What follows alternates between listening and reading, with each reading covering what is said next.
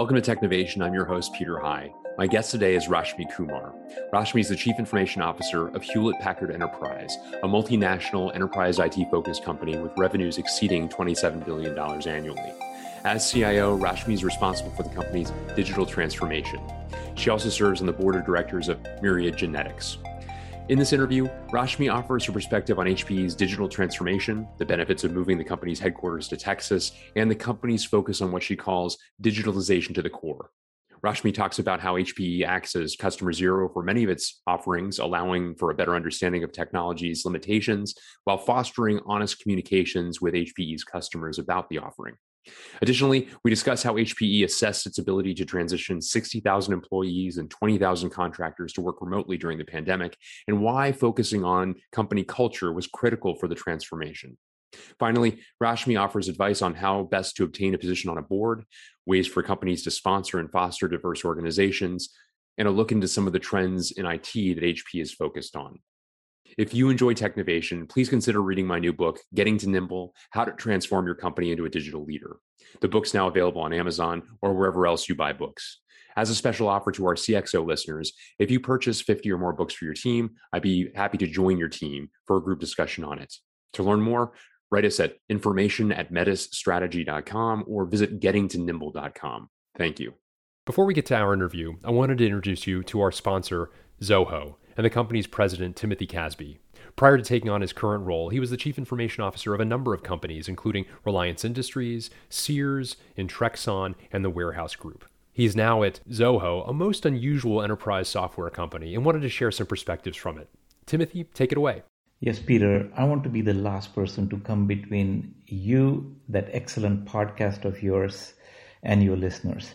So let's put it this way when we are talking about managing an enterprise or a pandemic or, or anything in life, getting the right information to the right people at the right time is key to success.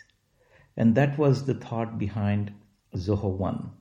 We created a suite of 50 plus products and integrated them to, so to ensure that everyone in the enterprise, be it customers, employees, or stakeholders, were kept abreast of changes, developments, at the right time so that everyone is able to be effective and productive um, while managing business as usual, crisis of a pandemic, or any other issue ongoing. Take a good look at zoho.com. And now on to the interview. Rashmi Kumar, welcome to Technovation. It's great to speak with you today. Thank you. I really appreciate the opportunity, Peter. Absolutely. Well, Rashmi, you are the Chief Information Officer of HPE, and I wonder if you could take a quick moment and describe your role. No two CIO roles are exactly the same. How does it? How does the role apply in your case? Yeah, that's a great question, actually. So, as CIO um, at HPE, when I came in, it was a very interesting juncture. As you know, HPE has gone through major transformation in last uh, five to six years. Uh, when I came in, uh, we were just in the second year of uh, our relationship with one of our um, providers where uh, we had decided to outsource majority of our IT support. Um, when I came in, we were um, supporting 80,000 users um, as well as running a very strategic next gen IT program to transform our ERP landscape. As well as um, we were supposed to do data, data center moves, follow on our strategic um, direction of transforming the company to everything as a service, um, as well as get to a point where we achieve our customer partner satisfaction. So I embarked upon a journey to rebuild the IT team, create smart sourcing or right sourcing of, uh, of roles. And at this point in um, almost 14 months of my being a CIO, I have an organization of 685 people moving on to almost 1,100 people by end of this year. Uh, classic CIO role in some sense where uh, we, we are responsible for three key areas, technology operations, including typical data center, network, infra, cybersecurity enablement, end user computing, um, as well as collaboration. Um, second, the enterprise-wide applications tools, as well as supplier partner landscape that run the business from lead to cash, supply chain, and services. At the same time, we are also responsible for delivering a fully integrated ecosystem of automation, digitalization, and data analytics to enable our digital transformation to be a edge to cloud platform as a service company that we are on the journey for. That's excellent. Well, I certainly would love to delve further into several of those topics. Um, before we do, though, another thing that's been very interesting about uh, the recent months is the announcement that HPE, one of the uh, arguably perhaps the founding company of Silicon Valley, w- w- w- is moving its headquarters to Texas, where you are based. You are in Houston, and uh, talk talk a bit about that move and and what it will entail, and perhaps some of the IT implications of the move as well. Yeah, that's a that's an interesting one because um, when I joined, I joined as a Houston uh, leadership team member. We had a big presence in Houston because of our Compaq acquisition in early uh, 2000. Uh, great headquarters started by uh, Compaq, but at the same time, um, HP Inc. had moved to a new headquarters. So we had also announced moved to a newer headquarter in the same area. We have a pretty large team in uh, Houston for, across all business units from our services and Pointnext from uh, IT as well as finance and global operations uh, across the board. So I think this uh, move does not mean that we will not be present in Silicon Valley. As you said, we are the founder of the Silicon Valley, so we will still have a base there We'll still have engineering, um, specifically our Aruba uh, type organizations um, heavily there. And nobody is forced to move to Houston. The hmm. Silicon Valley office will go on. But at the same time, we felt having that base in Houston that it made more sense um, to, to be our headquarters here, as well as we have big presence in uh, Dallas as well as in Austin uh, also. Mm-hmm. So it kind of between uh, three cities in Texas, Roseville, and um, in our Northern California, as well as the um, original headquarters in, in, in the Silicon Valley, we'll still have the same level of presence, but at the same time, the business headquarters has moved to Houston. We have strong partnership with uh, an investment in uh, University of Houston Data Science Institute, as well as the education ecosystem will give us opportunity to hire the best and the brightest from um, the schools in Texas as well and grow our presence here. And it'll give us better leverage since we have now moved the headquarter here. As you know, the demand for resources in technology company is higher than ever. So it gives us more opportunity to expand our um, kind of attractiveness to the newly minted graduates from the Texas universities as well. Makes sense. Makes good sense. Thank you for that overview. You began to allude to some of the areas that are uh, strategic priorities for you and your team, and I'd love to go into some more depth into some of those as well. T- talk a bit about some of the the topics that you and the team are focused on uh, that are you know particularly exciting from your perspective as you as you look to the the months ahead. Yeah, it's uh, it's extremely important. the the way Antonio has envisioned where do we need to go um, I think when he joined as the CEO a few years back, Antonio uh, Neri. Antonio Neri, our CEO, he had the realization coming in that we are a 85 year old company with 30 year old processes and technology. So uh, digital transformation was a must for us. And I can tell you it's uh, nothing but a CIO's dream to have any digital transformation priority as the company priority, which Antonio Neri has. Um, we have been on the digital transformation journey for almost three years. Um, on, first, from the approach of our core processes and transformation. So, we are on this NGIT program, which is consolidating 29 ERPs and 11 SAPs into one S4 HANA implementation globally.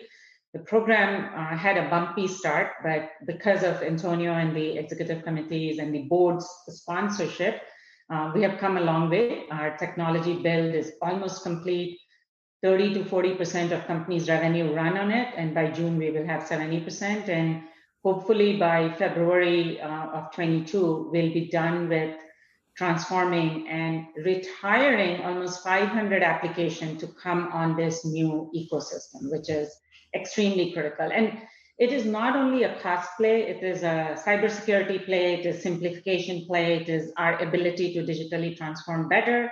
rethink customer experience, right? We see this more than ever that how customers now want to engage any service, it is consumer facing or uh, business to business. Um, you cannot provide that digital experience to a customer unless you have um, the backbone inside the company. I call it digitalization of the core and not just the experience. The second piece is in 2019, Antonio got up on the stage during Discover and announced that by 2022, we will offer every product also as a service. That means we'll bring the cloud to you. Antonio and the team realized early on that more and more computation will go to the edge, and then connectivity between edge and cloud will become very important. If you look across the industry, connected car, retail going to e commerce, warehouses become edge. Um, if you look at healthcare and hospital, hospital is now an edge computing place. So we needed the cloud that could come to these edge locations to run computation efficiently and connect with cloud to provide what public cloud provides. And this bet has proven very, very valuable. But as I said, this is a digital transformation in true sense, where we still being a technology company, we are thinking differently around how do we convert from a physical product, which we once sold and came back three years later to refresh, versus continuous engagement with our customer and really understanding how they're interacting with our products and using it. It also meant a huge transformation in the way we did quote to cash and customer engagement or partner engagement. So um, he challenged us, and uh, I'm glad to report that we have delivered. We launched some of the as a service products last Discover. We are in the process of delivering a few again um, this Discover. So if you look at our Aruba ESP product, which is now as a service bandwidth availability or storage and compute, AI, ML ops. Uh, we are building superior technologies in that space, which now our customers can use as um, consumption basis versus buy capital and depreciated over years. Very interesting, and and and you highlight how the transformation uh, inherent in your answer, Rashmi, is there's a transformation happening within HPE that in many ways uh, mirrors or perhaps even precedes the sorts of transformations the company may assist uh, your customers with as well. And as so many of the company's customers are your peers and your peers' organizations as uh, CIOs, as technology leaders and executives, talk a bit about the role you play in being an advocate um, as a as a peer, a peer advocate, as opposed to a salesperson uh, on behalf of the company, uh, on behalf of HPE. Yeah, so I think that is the part of the role that I enjoy most here. As you know, I've been in many different industries from manufacturing to utilities to entertainment and healthcare.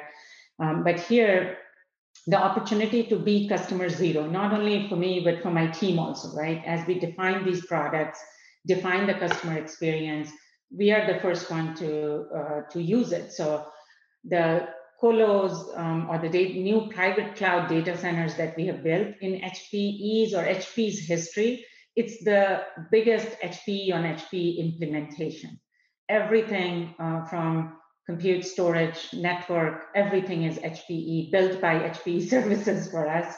And, uh, and, and we are the customer zero. So we give the feedback back to the product team, work very closely with them, understand the limitations, and when I get an opportunity to stand in front of our, our customers, I have a very honest discussion with them and explain why consumption in this space is better to be in your hands versus it could be in your data center, it could be in our colo, it could be in your colo versus completely public cloud because I have experience using that, right? If they're looking at our network solution, I can give them even metrics to a point that how many Aruba access points I have running, how many people use it every day. One, one great example during the COVID time and when we all had to rush to implement superior security was the Aruba access points. We were able to roll it out. It created a different level of seamless experience that you don't have to dial into VPN. That device was intelligent enough around what you're using on your computer as a user, and which traffic needs to go where through VPN or through directly through cloud proxies. So yeah, when I, I get opportunity to get in front of our customers, I do talk about the pluses and the minuses of doing what we are doing and how we are working closely, even with the public cloud providers to create that hybrid cloud, which was also a term I think was invented by HPE earlier. Very interesting indeed.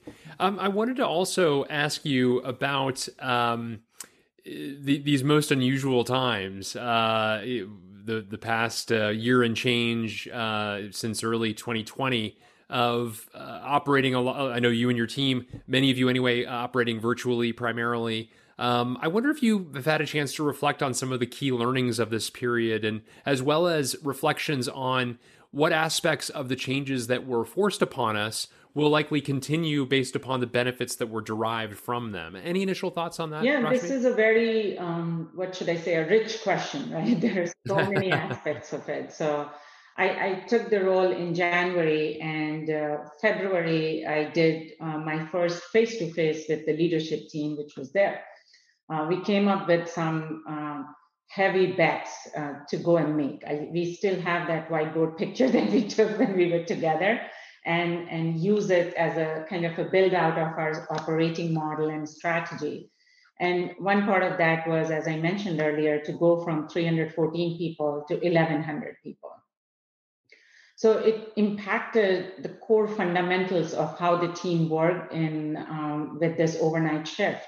So if I look at operations, we were okay because um, thankfully a lot of credit goes to my team here who started preparing in January when the Beijing event happened. And they were ready. They had done an assessment of network uh, bandwidth, uh, Skype workloads, ex- email information, and they had beefed up the infrastructure so that we can quickly move 60,000 employee and 20,000 contractors to work from home.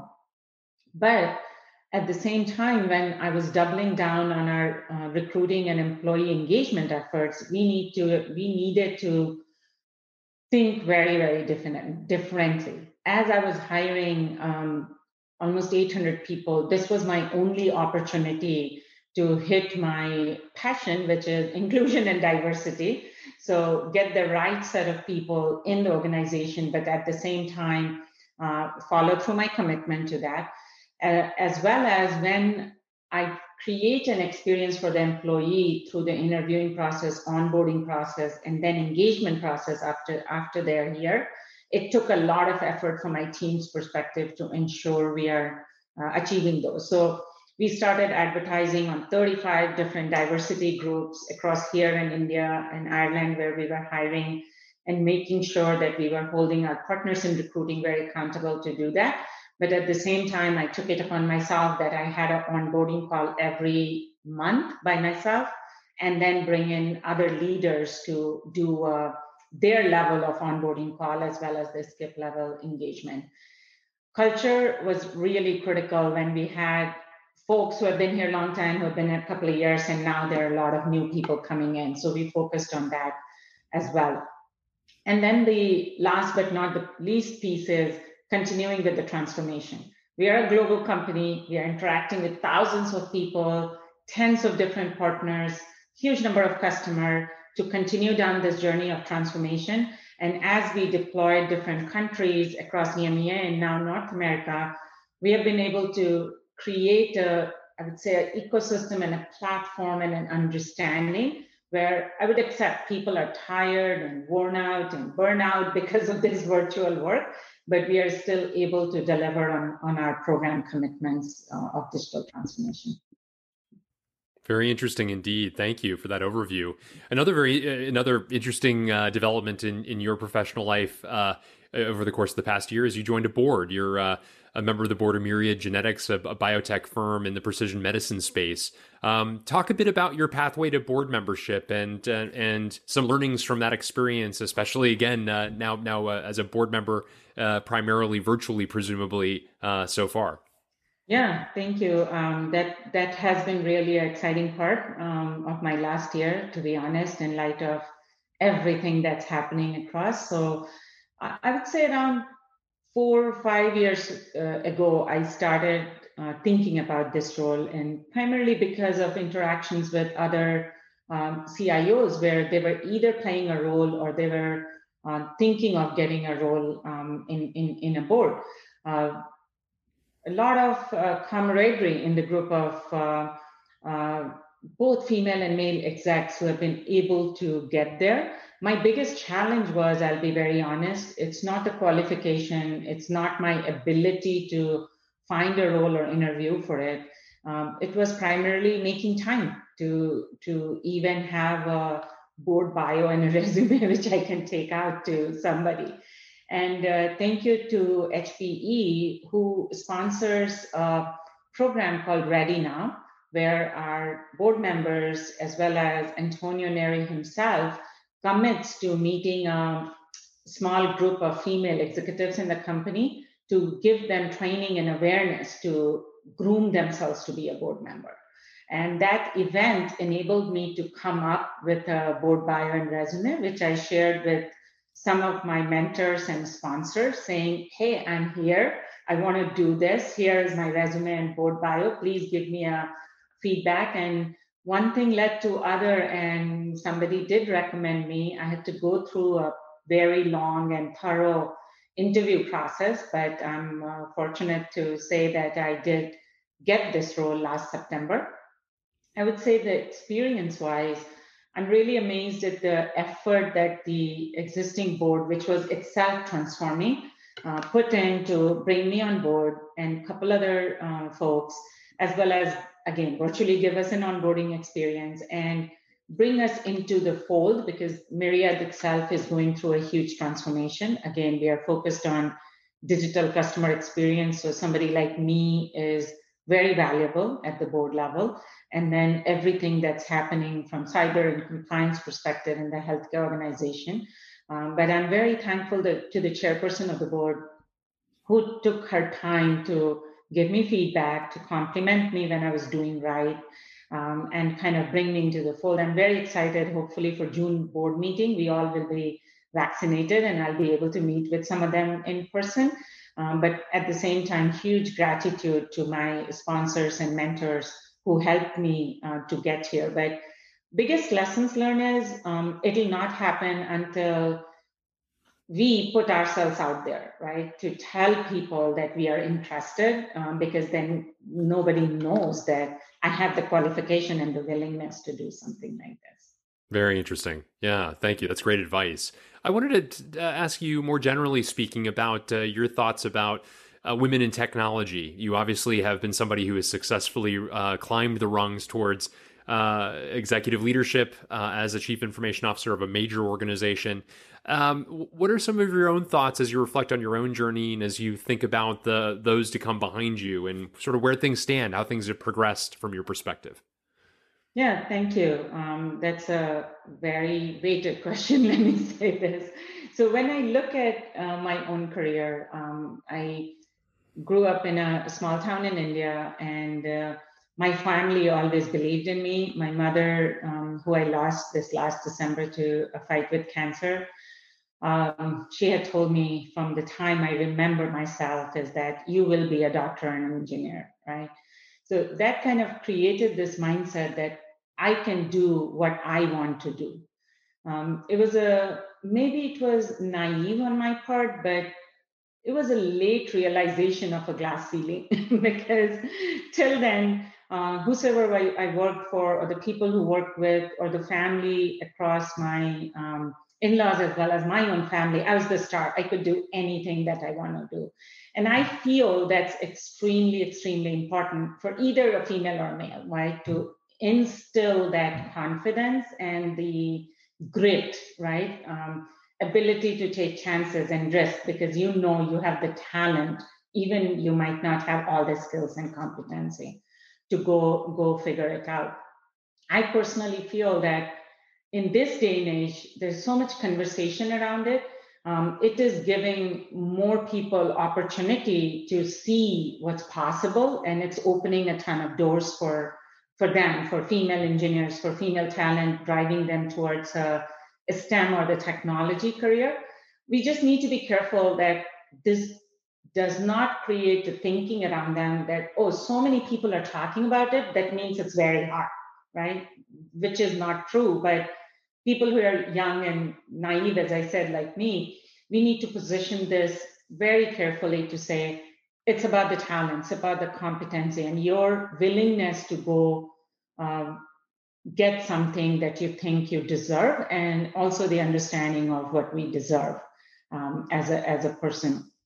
So the other aspect of it is people who are in these roles, um, either me or um, other male counterparts or, or any demographic that you come from, come from, pay it forward should be a big part of your um, your agenda while working on company issues, technical issues, making sure we engage with organizations. So as HPE, we are very closely linked with um, Hispanic IT technology leaders, Latinas and girls, girls in tech, and myriad of these organizations because they have taken the effort to build an ecosystem and they need sponsors and uh, supporters like us to be able to give confidence to the people who they're investing in that there are jobs for them and they can grow and achieve. So I personally and my broader team believes in sponsorship and mentorship uh, for junior resources because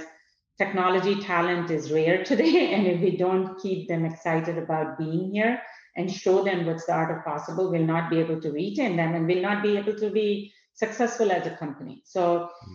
at, at one point when I was hiring in India, the only diversity I can hire there is um, female. And uh, I was at 40% of women hiring in uh, our Bangalore office. So not to undermine the efforts that my team put in, but there were results for the efforts that we were putting in. So as leaders, if we make it in our mind that we are going to make this place a better place for all diverse, underrepresented communities, we will be able to find people who we can hire and groom um, to be the future of the company. Very well said, and my my condolences for the loss of your your mother. Thank goodness she lived to see the the great heights that you've achieved in your in your career. Um, I, I, wanted to, to, close, Rashmi, by by asking you about uh, tech trends. You've mentioned a few of them and th- those that you're already taking advantage of. But as you look to the future, are there any additional ones you'd like to um, underscore? Um, yeah, that's uh, there. There are various technologies, investment from VCs as well as private equi- equities in tech companies have gone gone up uh, tremendously in last few years as I look at the transformation that we have been, right, those types of transformation only happens once in 25 or 30 years, right, where we completely change the business model to be as a service or we completely change the backbone of the company, which is ERP. But then what happens is the further innovation on the platforms that we build. And most of the innovation comes from data and analytics because that's where you now with digital products, you're creating what I call as digital exhaust and our ability to analyze that data to understand customer preferences, what they really want, um, upsell and cross sell, those kinds of things, right? So, and the second piece is continuous process improvement. So, we have seen a lot of automation and uh, RPA implementation, but I think the real value is in process mining, the way we invested in 90s in data mining. Now is the time to invest in process mining and take out inefficiencies in the process and able to create better digital pipeline um, in the in not only in the technology but in the process that we have. So I don't see um, a very smart process mining and improvement technology or platform yet in the industries. There are a couple which have taken shots at it, but I think along with continuous focus on data and analytics, uh, process mining will be very key for companies as they go through their digital transformation. That's a great one to, to, to, highlight. Thank you, Rashmi. Well, Rashmi Kumar, thank you so much for taking time with me on, on Technovation today. It's been wonderful to gain some wisdom from your perspectives as a leader, uh, these most unusual times, how you've led through it, some of the areas that you're particularly excited about as you look to the future, whether it's your strategic priorities that you highlighted earlier, some of the tech trends that you've just mentioned. Uh, it's been a great conversation. Thank you. Appreciate the opportunity.